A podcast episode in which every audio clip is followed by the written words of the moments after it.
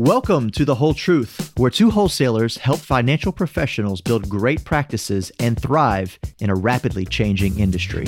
We'll bring you the stories and voices from those on the front lines of this change, and we'll have some fun along the way.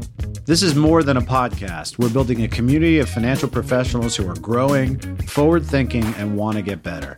Thanks for listening and contributing to the discussion. The views expressed herein are those of the participants and not those of Touchstone Investments. And welcome everybody to the whole truth from the Bay Area, California. I am Steve Side. And from Atlanta, Georgia, I'm Kurt Dupuis. We have a twofer today. We have two great interviews, great conversations, uh, very different subjects. So we're going to start off a conversation with Julie Littlechild from a company called Absolute Engagement.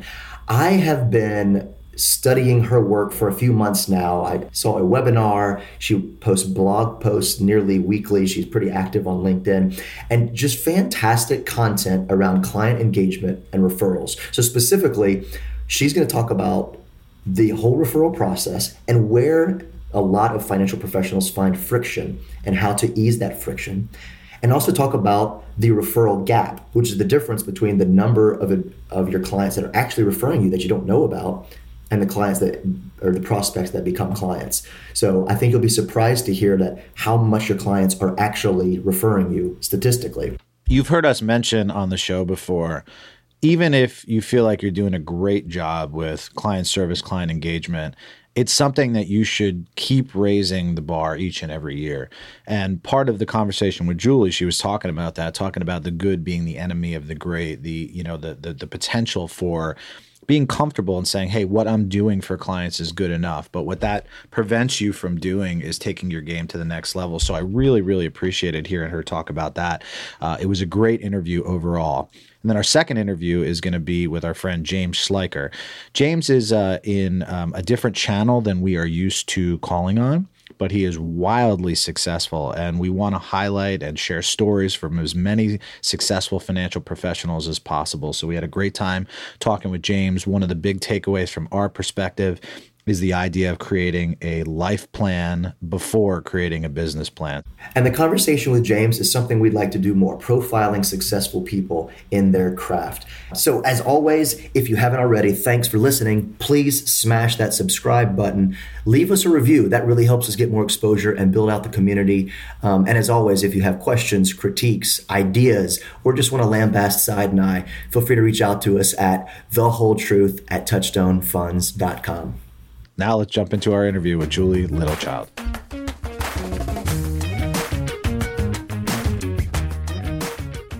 So, Julie, I want you to tell us a little bit about your background and what you do, but I'm going to rattle a few things off that, that I found really interesting about you and, and tell a story about how I found you originally. So, Julie is the founder and CEO of Absolute Engagement. So you can check out the website, absoluteengagement.com, where for over 20 years she's been doing research, writing blogs, all about tailoring a client experience and really helping become referable, which is the name of your podcast. Is that a fair description? Yeah, absolutely. I mean, we focus sort of broadly on client experience and leveraging client experience to drive growth. So it's kind of both sides. How did you know there was a need for this?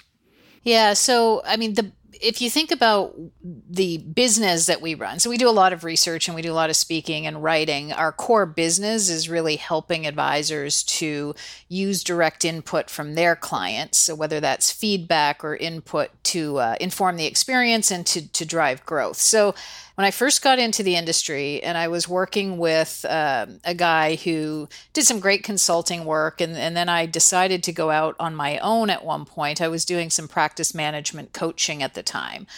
And I discovered two things. One is that I'm a terrible coach and nobody should ever hire me as a coach. But the other thing is, anytime we talked about client experience, the natural conversation was always, well, you know, what do your clients think or what do your clients need? And it was met with this resounding, yeah, I don't know. you know, I mean, it's it's informal. That's, but it seems like a good question, and and it started almost as well. Let's ask them as part of this engagement, and then literally over twenty plus years, that became the core of what we did because we felt like the client's voice is missing in an in a formal way in the client experience and growth plans. I want to bring up a couple of quotes that you brought up in presentations. Mm-hmm the first was was a book from the a quote from the Jim Collins book Good to Great and it said good is the enemy of the great. And the second one I think is from you which is stop satisfying and start engaging. So I wonder if you can comment on those quotes and as we talk about client engagement how much is optimal? Yeah, I love those quotes and they're they're quite tied together in a way, right? So you know, I love Jim Collins stuff, and I believe absolutely that when things are good, we stop ourselves in some weird sort of way from trying to to aim higher.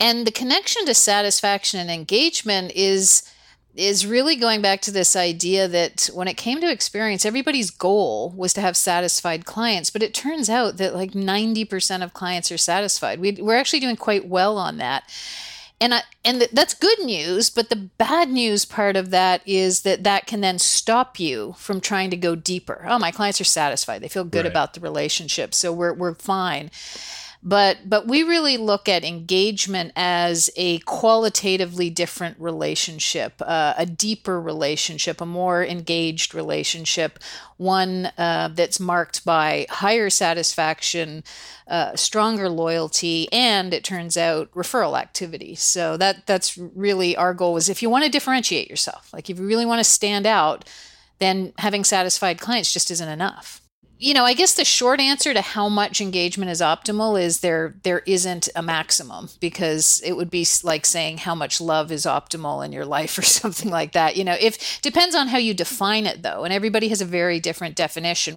to me, it seems like almost everything we do now, we get these surveys from something. Right. And it's like, I don't want to take a survey on the pack of gum I just bought. I don't care that much. But is there any advice you have on on the advisory side where it can be too much or don't even worry about it because we're not even close to that line as an industry? Is there too much? Absolutely. Um, I have, you know, a hundred stories, just as you say, about the survey I got about my fridge, and it turns out I don't have a deep connection and not enough to want to to provide feedback. But the way that I tend to look at it is, um, it's less about surveys and the number of surveys. It's it's more about really stepping back and saying, what is, you know, what are my priorities? What am I trying to achieve? And the answer to that question tells you uh, what kinds of input you need from your clients and when. And so that could be, and so that's more voice of a client strategy rather than a survey, if you will. So the answer to that question could be I just need an advisory board. It could be I need to measure satisfaction every couple of years. It could be I need some input on how my clients are feeling as we're walking into a review meeting. Right? All of that is voice of the client. But I think the most progressive firms, certainly that we're working with, are saying, which of those are right for us based on what we're trying to accomplish? And then make sure it fits into what you're the conversation make it more about you know we're meeting next week i'd love to get your input on a couple of things to guide our conversation that feels more yeah. natural more human to me if you will than the gum survey for example So I, am going to see if I can connect some dots here. I believe I first saw your name in a podcast interview with James Pollard, mm-hmm. who we've had on the podcast. Yep. And, you know, as internet rabbit holes would go, I found, you know, he had a LinkedIn article blog from a few years ago that I thought was incredible. Found the website and so, signed up for your emails and saw that your current blog posts were, were absolutely fantastic. And the webinar, uh, I don't want to steal its thunder, but it talked a, a lot about myths in the world of referrals. Mm-hmm. What do you think is one of the more misunderstood myths that, that financial professionals think when it comes to referrals? There are a few myths, and they all get in the way of us actually tapping into the opportunity that's out there. I think it's huge. I think that we're sitting on this absolute mountain of, of untapped referral potential right now. And you know, maybe this the simplest one, which gets to the core, is that we actually need more clients to refer. And the reason I say that that's such a big one is because if we believe that we need more clients to refer, that triggers a whole set of activities, right? How do I ask? What do I say? What do I do? What we've certainly seen in the research is that advisors are getting more referrals than they would ever need. They're just not translating into introductions.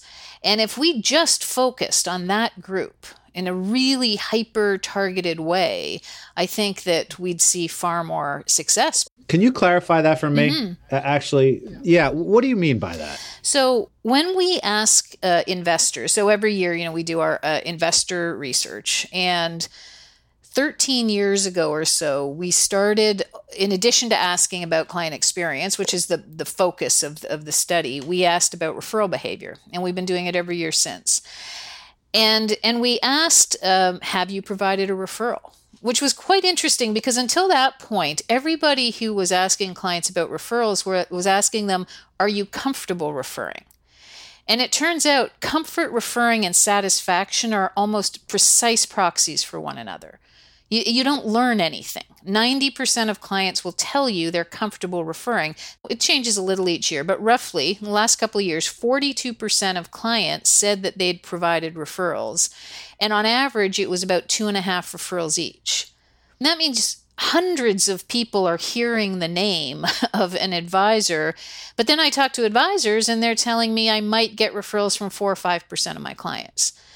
So, you know, in my mind, it's like, well, this to me is the best target because they already have a propensity to refer. In fact, they already think they've referred you.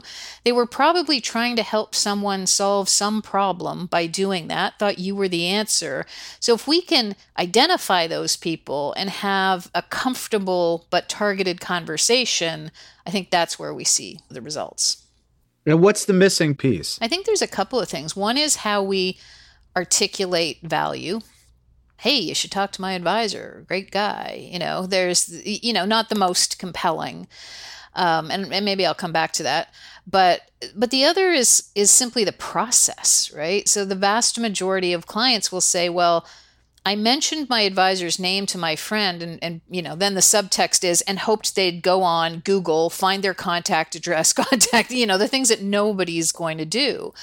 So, uh, you know, I think training advi- uh, clients a little on how to make that referral.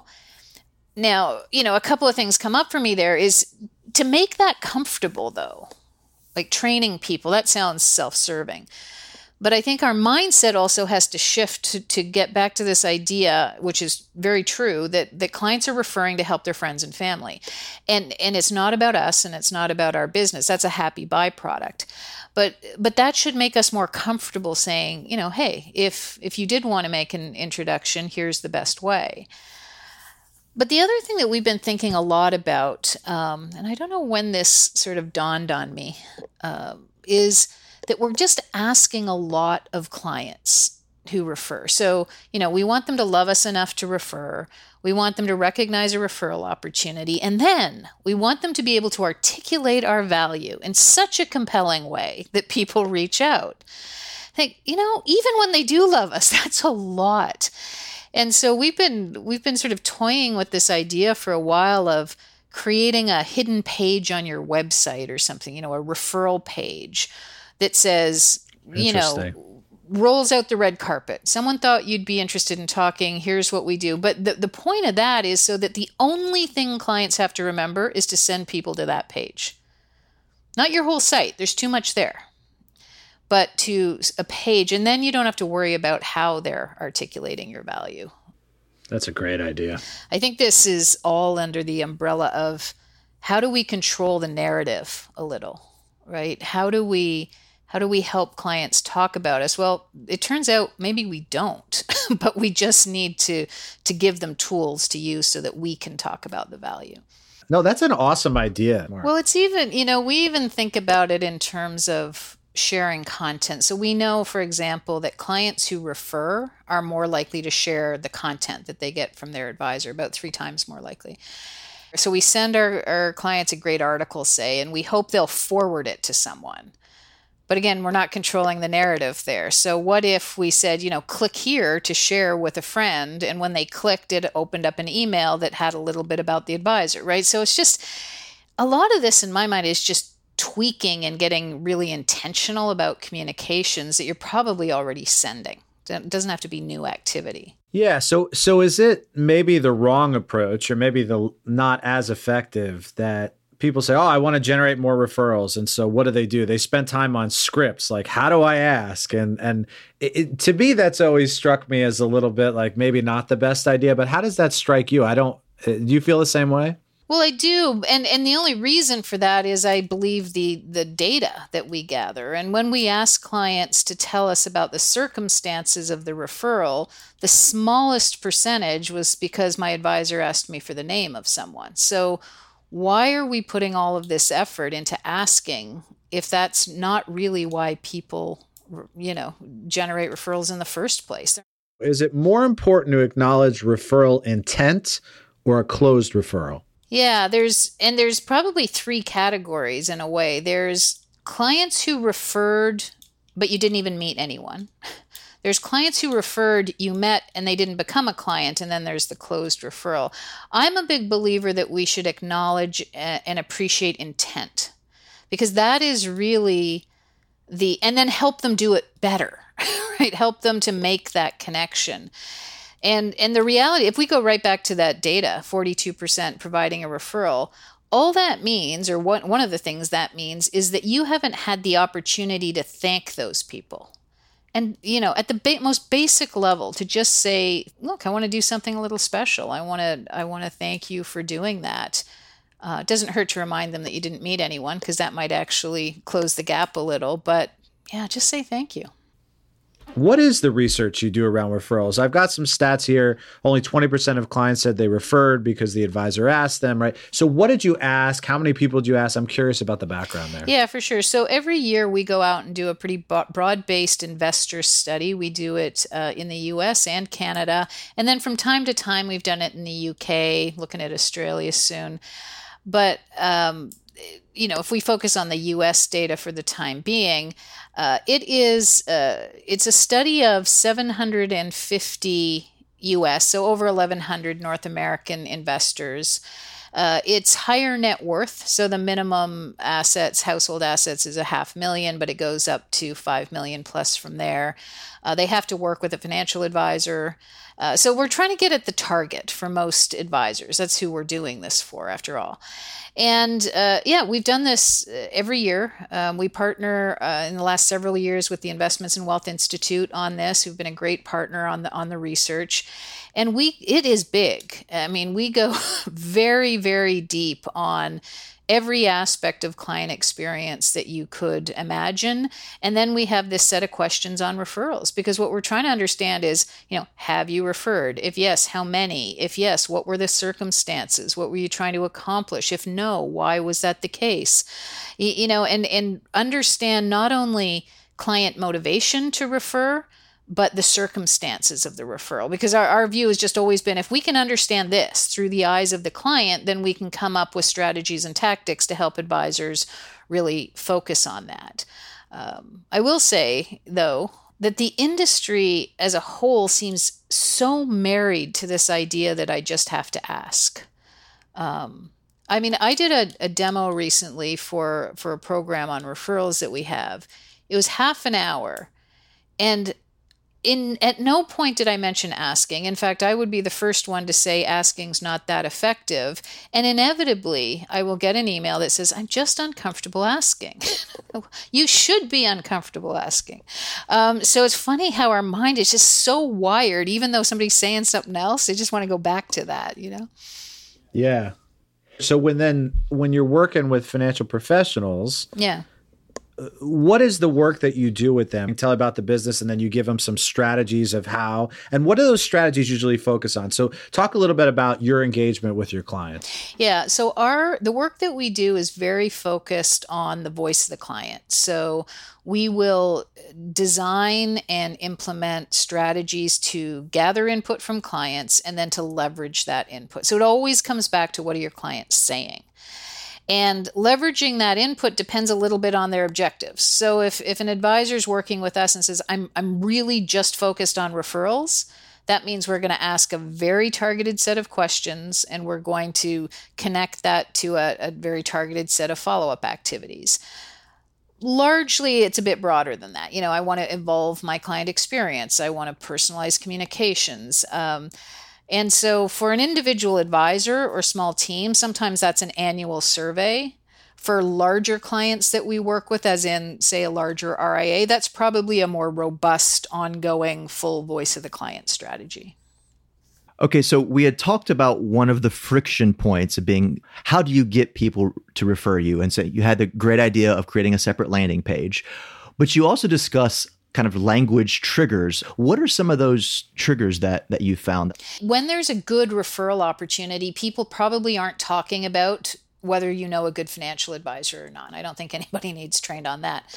But if someone is talking about their kids making bad financial decisions, if someone's talking about their business or or not knowing what retirement will look like or I mean just life, those are often the best referral opportunities, but I don't know that everybody sees them as that. So, what we've been talking to advisors about is crafting stories that reflect the problems that you solve for some of your clients in very specific terms. And I don't mean really high level, like we give you peace of mind. I mean, that's lovely, but nobody talks about that over dinner, right?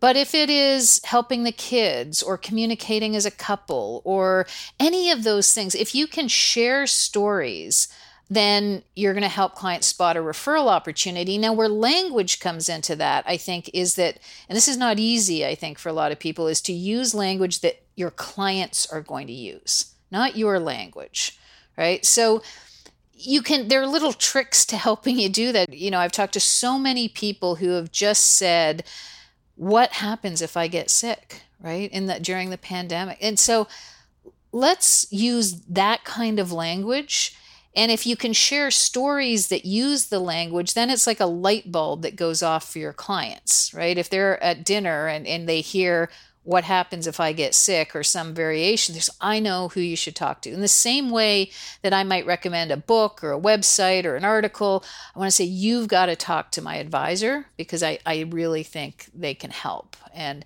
but it's the language piece, right? How do they talk about it? And I tell you what, it usually sounds a lot more simple than when advisors talk about and there's such a strong emotional oh connection gosh, there yeah. too because you're not you know not you're not in dire straits financially. It's like okay that's my trigger. Now i need to talk to a financial professional. No it's like it's human. Someone's sick. Someone's making bad decisions or there's a new marriage you know like Absolutely. all of these like positive emotional life experiences if you can connect that with you know and reduce that referral friction i i, I think think that's wonderful. You can and you know i think these days it's easier, right? Because frankly, we're all having a lot of this very similar conversations. You're telling stories in conversations with clients. Is there any way you other way you communicate those things or just, hey, it's part of my process that when I do, for example, a client review, I'm going to have a couple of these stories that I'm going to make sure that I communicate. Is there any other way to think about it? Yeah, and it's a good question because I think one it's it's crafting a story is one thing, but knowing how to share it comfortably actually requires a little practice, right? It doesn't always come naturally. And so, in my mind, the ideal way is to listen for triggers that suggest, oh, I'm, you know, and then it's like pulling, oh, okay, this story is actually going to work here or be helpful here. Having said that, I mean, depending on uh, the firm for which you work, because there's always going to be different restrictions here. I mean, it could be shared on websites. Um, I think that changes in the testimonial rule are going to make a lot of this uh, easier, frankly, going forward. Um, we can share these stories also with centers of influence, by the way. It's not just necessarily client referrals but but I tend to think of them as or, or even in emails, right? There's a lot of like the the method can change, but the intent I think is to just say this is how this was the problem. This is how we helped and uh, and this was the impact. But just like a good story and my my co-host steve wershing does some great stuff around storytelling uh, and you know he talks about it's like a hollywood script right? There's there's a hero there's conflict there's this you know the more that you can make sure a story isn't hey let me tell you about how i help my clients. Right? a story is a client had this problem we came in as the guide, and here's where they got to. Yeah, so the prep work is just as the team to go through and flush that out. And we should have mentioned it up front. But you also have a podcast. Talk a little bit about what you're doing there. Yeah, on becoming referable, which I do with with Steve. Um, we've done this for some time. You know, becoming referable is pretty broad, so it's partly about facilitating referrals, but it's partly just about the hard work that we need to do to make sure we are referable in the in the first place. The most recent one is talks about systems side. So I know how how excited you get talking about systems. I need so I need a system. Take a listen. There's, I need a there's process. nothing more Framework, exciting. process, system. You use any of those words, side sexy. just starts to So get giddy. sexy. I know. So before before we leave this topic, are there any other frictions in the referral process that we should be thinking about? There's one that might be worth talking about since we're talking about process. Um, and that is just helping clients understand what your process is. So, for example, I, there may be a lurking, unspoken point of friction that if I refer to you, somehow you're going to be on a daily follow up call with my friends and family. Like, I don't know. I trust you, but I don't know. So, just taking the time to say to clients, hey, look, we, we truly appreciate referrals. Do you mind if I just talk you through my process? So that you understand.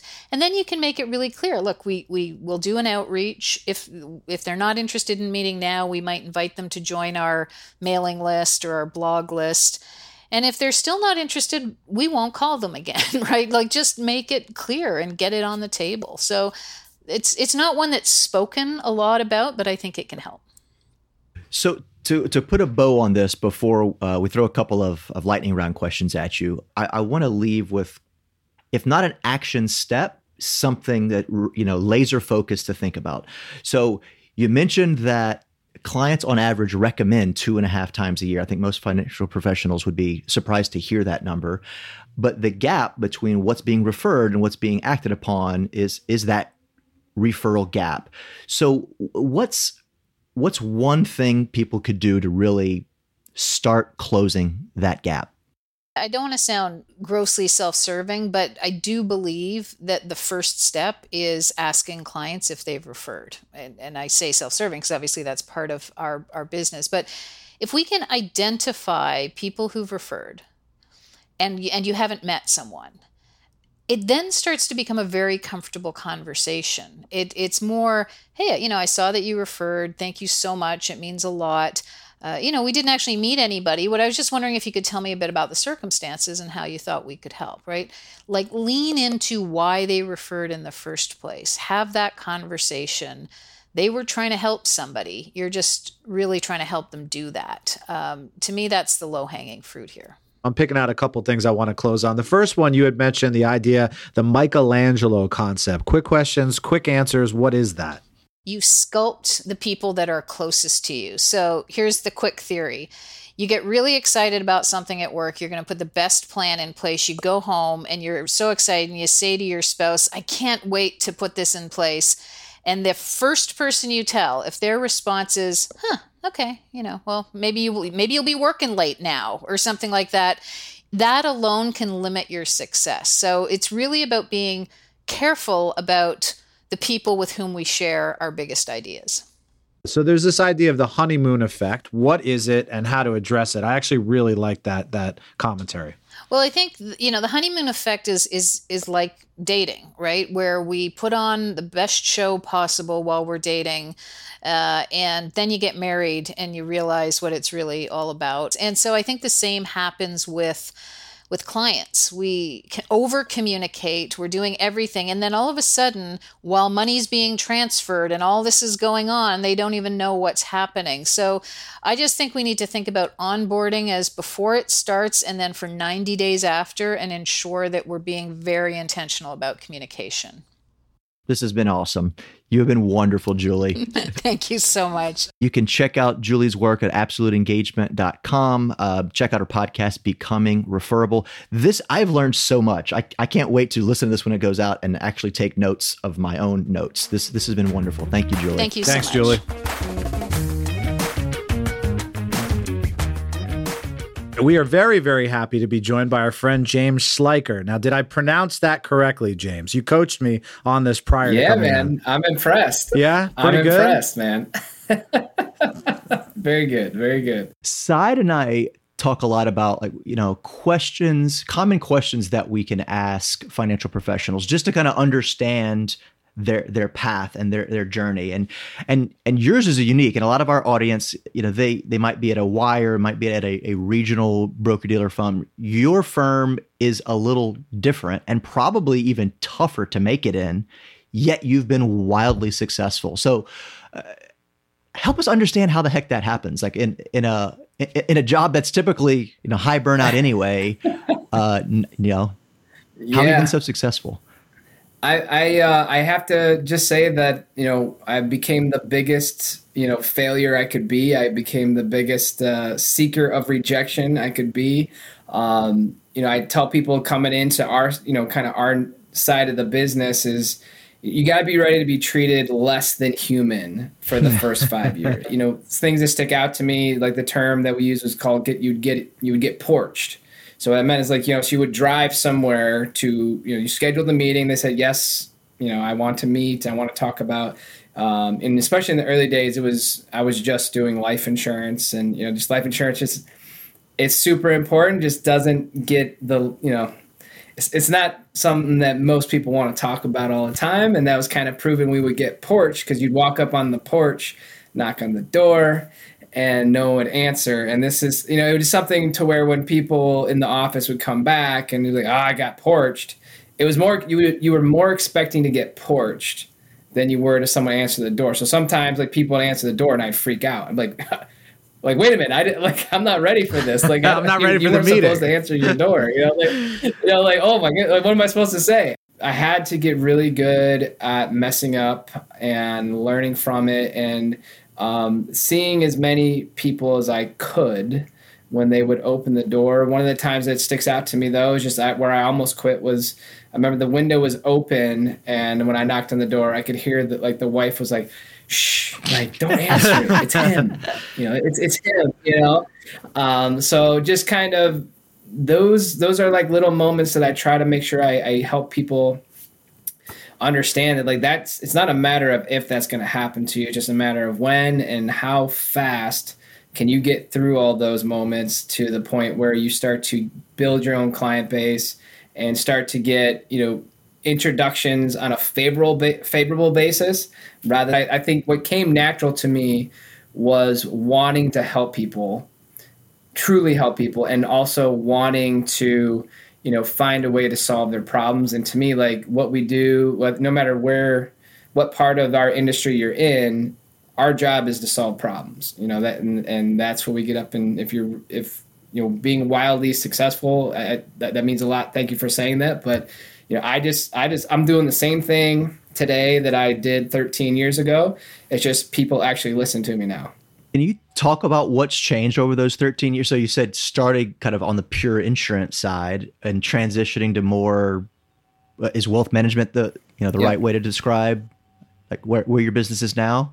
I'm still licensed to do the insurance, but I couldn't even get you a quote. You know, if you asked me today, um, there's a guy Reed Shockley at our team. He's fantastic. You know, he helps me, my family, everybody. Um, so that's something like over the thir- last 13 years, is I've had to again in the quest of getting rejected and failing. You know, my whole goal was to how can I do the things that I love to do and somehow delegate and give away the things that I'm not very good at. Yeah, it's interesting. So many really successful financial professionals, we hear the same thing that they they want to, you know, focus exclusively on what they're uniquely qualified to do. And, and yet you also come across, you know, the financial professionals that are so hesitant to add additional staff and salary and and I'm just like every time I come across that I'm Yeah. like do it because what is the chance that you're going to regret Yeah, well, I will say it's because of my team, I've been able to not be such a control freak and have such trust issue. I mean, you're dealing with you know people that spent years and years and years building that relationship, and then now I'm just going to hand them off. Um, you know, it's. It, I would love to tell you I was one of those people that was like, oh yeah, this makes perfect sense. I'm going to do it. It was. People like yourself, you know, people like you guys saying like, "Hey, man, you probably should let go if you know of this piece." Um, but it's it's weird. Like the more money I give away, the more money I make. Yeah. I mean, and that's, That's you a- know the love more that. and that yeah, that's been something, and that's what's been wonderful too. Is like the more money Reed started giving away, he started making more. Yeah, so like I think that's it's it that's what it, when you can build it. I'm like the I'm uh, I can't remember the movie that Will Ferrell's in. I think it's, it's that basketball movie. I can't Oh, remember the what name is of that it. called? Uh, Uh, the but- '70s movie. I love that movie. We're gonna have to find that. Yes, I can't remember the name of it. Okay, that might be you know pop quiz for later. But uh, when he's in front of the bus and they're you know they're fighting in the back, and he's like, "Everybody love everybody," you know, "Everybody love everybody," you know. So just kind of for me, Semi-pro. that's where I've always wanted a team. Se- Yeah, there it Thank- Thank you for that, Kurt. It would have Got it. semi-pro. So yeah, I think that semi-pro kind of sums up the Schleicher uh, career right there. It's like you know. Thank you, Uh, Kurt, because uh, I the- literally, I Yeah, literally could yeah. not have focused on this interview if you didn't give me that answer. Talk to me a little bit about client service. So you build this business in the beginning, you're getting some clients on board. At some point, you probably have a realization because you have a critical mass. Oh, wow, I got to actually serve these people. And then as you add more clients, so I'm Yeah. curious how you have thought about client service over time. our wholesaler uh, through Western Southern Brokerage Services, Kevin Burns. th- Like I'm lost without him, um, but he's like, just call your clients every quarter, no matter what, and check in with them. And so that's one. I think the number one thing we pride ourselves on is like the continual. It's kind of like a video game for us. It's like you know, don't don't get frustrated with how much time it's taking, but it's like those quarterly calls create pretty much the majority of our business for the rest of the quarter because you're going to have that person that hasn't called you back in four years be like, oh, hey, yeah, um, I switched jobs and now I want to move this, or hey, I- we had a kid, so now I want to get the insurance going. Um, you know, just keeping that conversation. So, you know, obviously digging in your old gold mine, Yeah. but uh, I- you know, I take take what I do and the relationships we have with the, um, our clients very personally. So on that fr- on that point, um, I, I I always you know I've asked this question to a few people, and I'm curious your take. Do you deal with the client situations where they don't pick up? You know, you're doing your quarterly calls, and you're like, that client's not responsive anymore. How do you handle that? How do you think about that?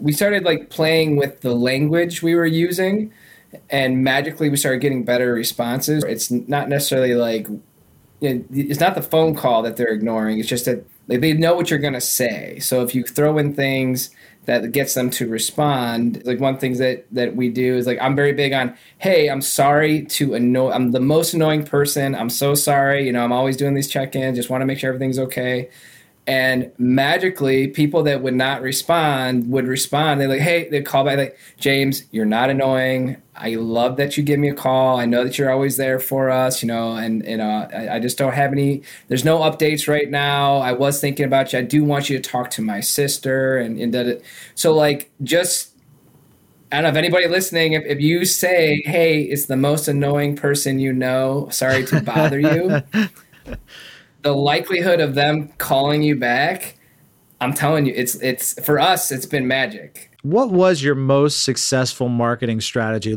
It really wasn't really meant to be a marketing strategy, but it was it was heavy involvement in the community.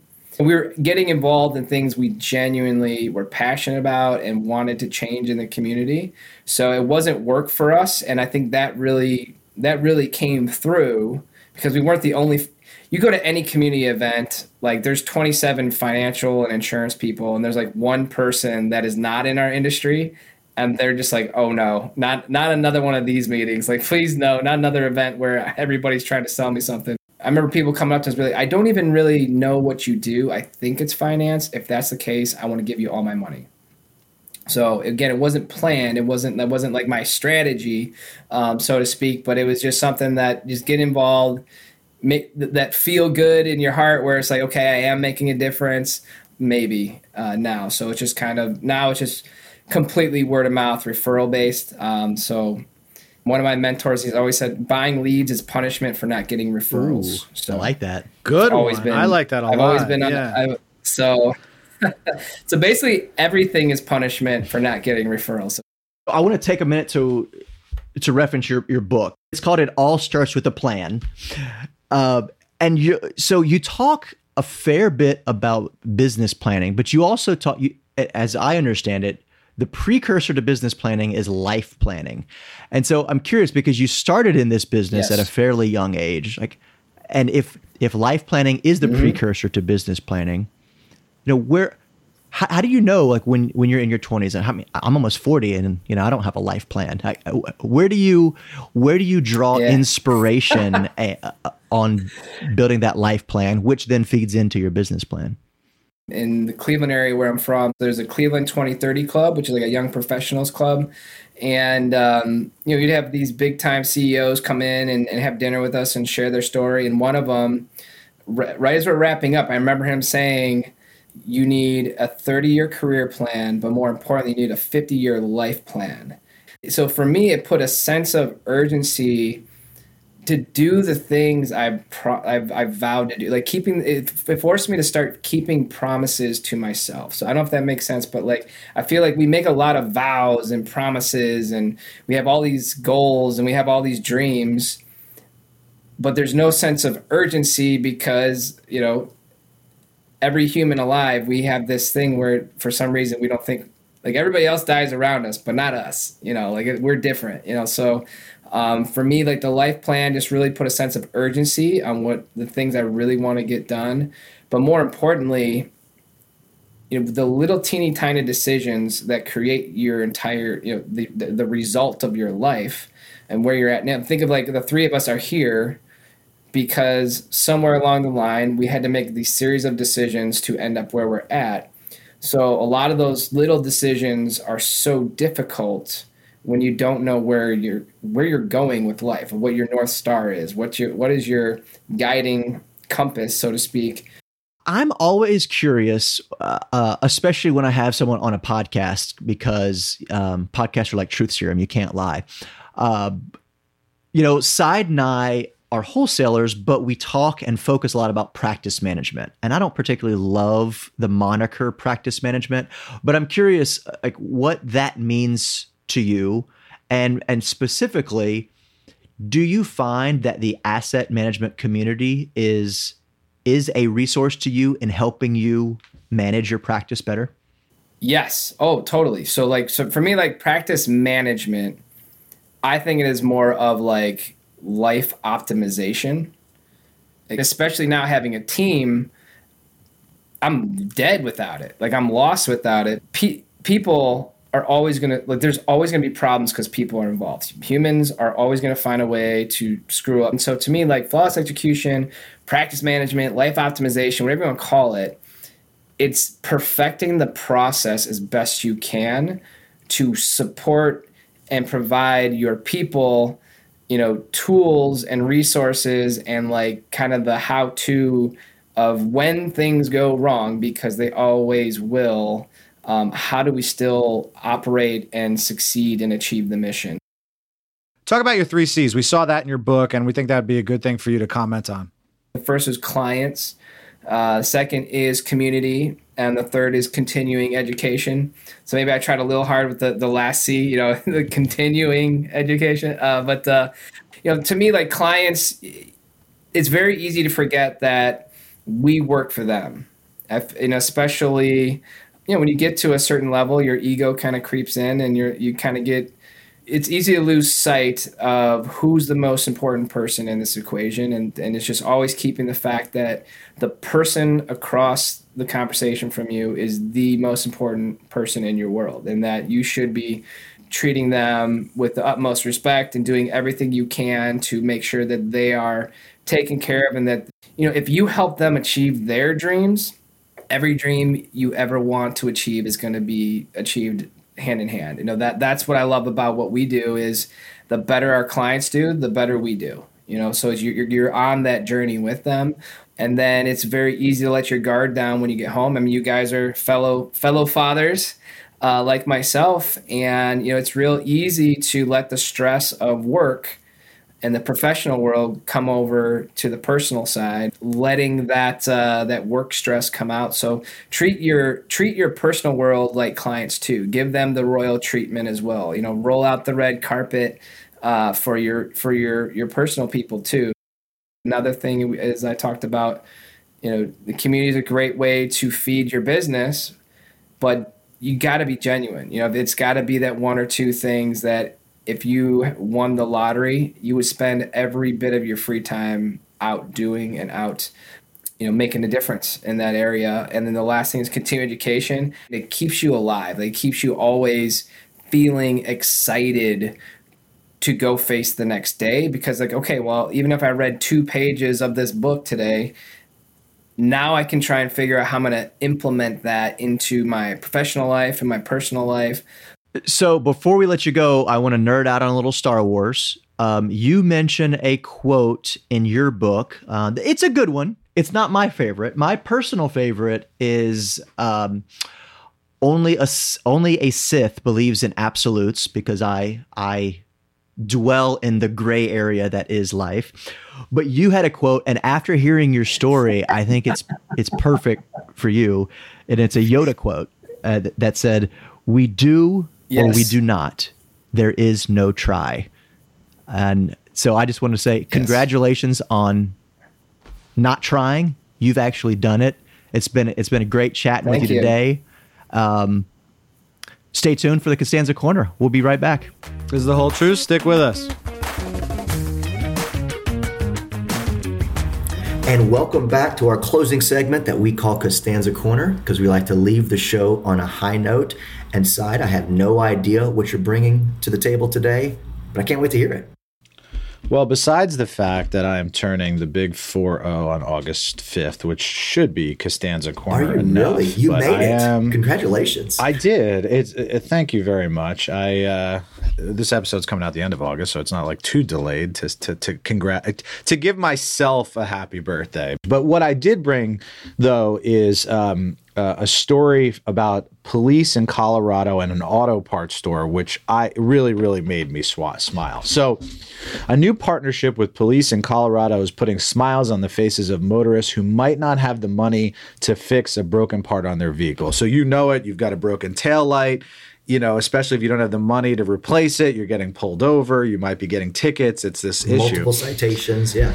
Yeah, and so uh, big shout out to Advance Auto Parts because there's a store that basically gifted the Denver Police Department a hundred gift cards worth twenty five bucks a piece that they can hand out at their discretion for people to get their headlight fixed if it's not. And I just thought that was a super cool story. That is fantastic. Well, yeah, I mean, po- police have been in the news a lot, you know, good, bad, ugly, or indifferent. But I love stories where we're, we're figuring out, like, we're solving problems on the local level, right? It's just like yeah. business people, like, you know, state organizations and the civilians that they serve. Like, I, that's a great solution. I love it. Yeah, I just always think about like, well, where does that idea come from? But there's probably some really uh, awesome people over at Advance Auto Parts in Denver. I guess that's really what it comes down to. So, and how helpful is it to remember that a twenty-five dollar gift card to get your light fixed like, really helps pe- some people out? Absolutely, it's just important context for life, especially in, in our world. Absolutely. Uh, thanks everyone for listening. We'll see you next time.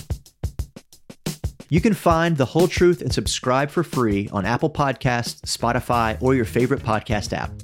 We'd love it if you took the time to rate and review the show on Apple Podcasts. It helps others find the show. And for more episodes of The Whole Truth, go to www.touchstoneinvestments.com slash The Whole Truth. That's touchstoneinvestments.com slash The Whole Truth. All one word. Please note that this content was created as of the specific date indicated and reflects views as of that date. It will be kept solely for historical purposes, and opinions may change without notice in reacting to shifting economic, market, business, and other conditions. Touchstone funds are distributed by Touchstone Securities Incorporated, a registered broker dealer and member FINRA and SIPC.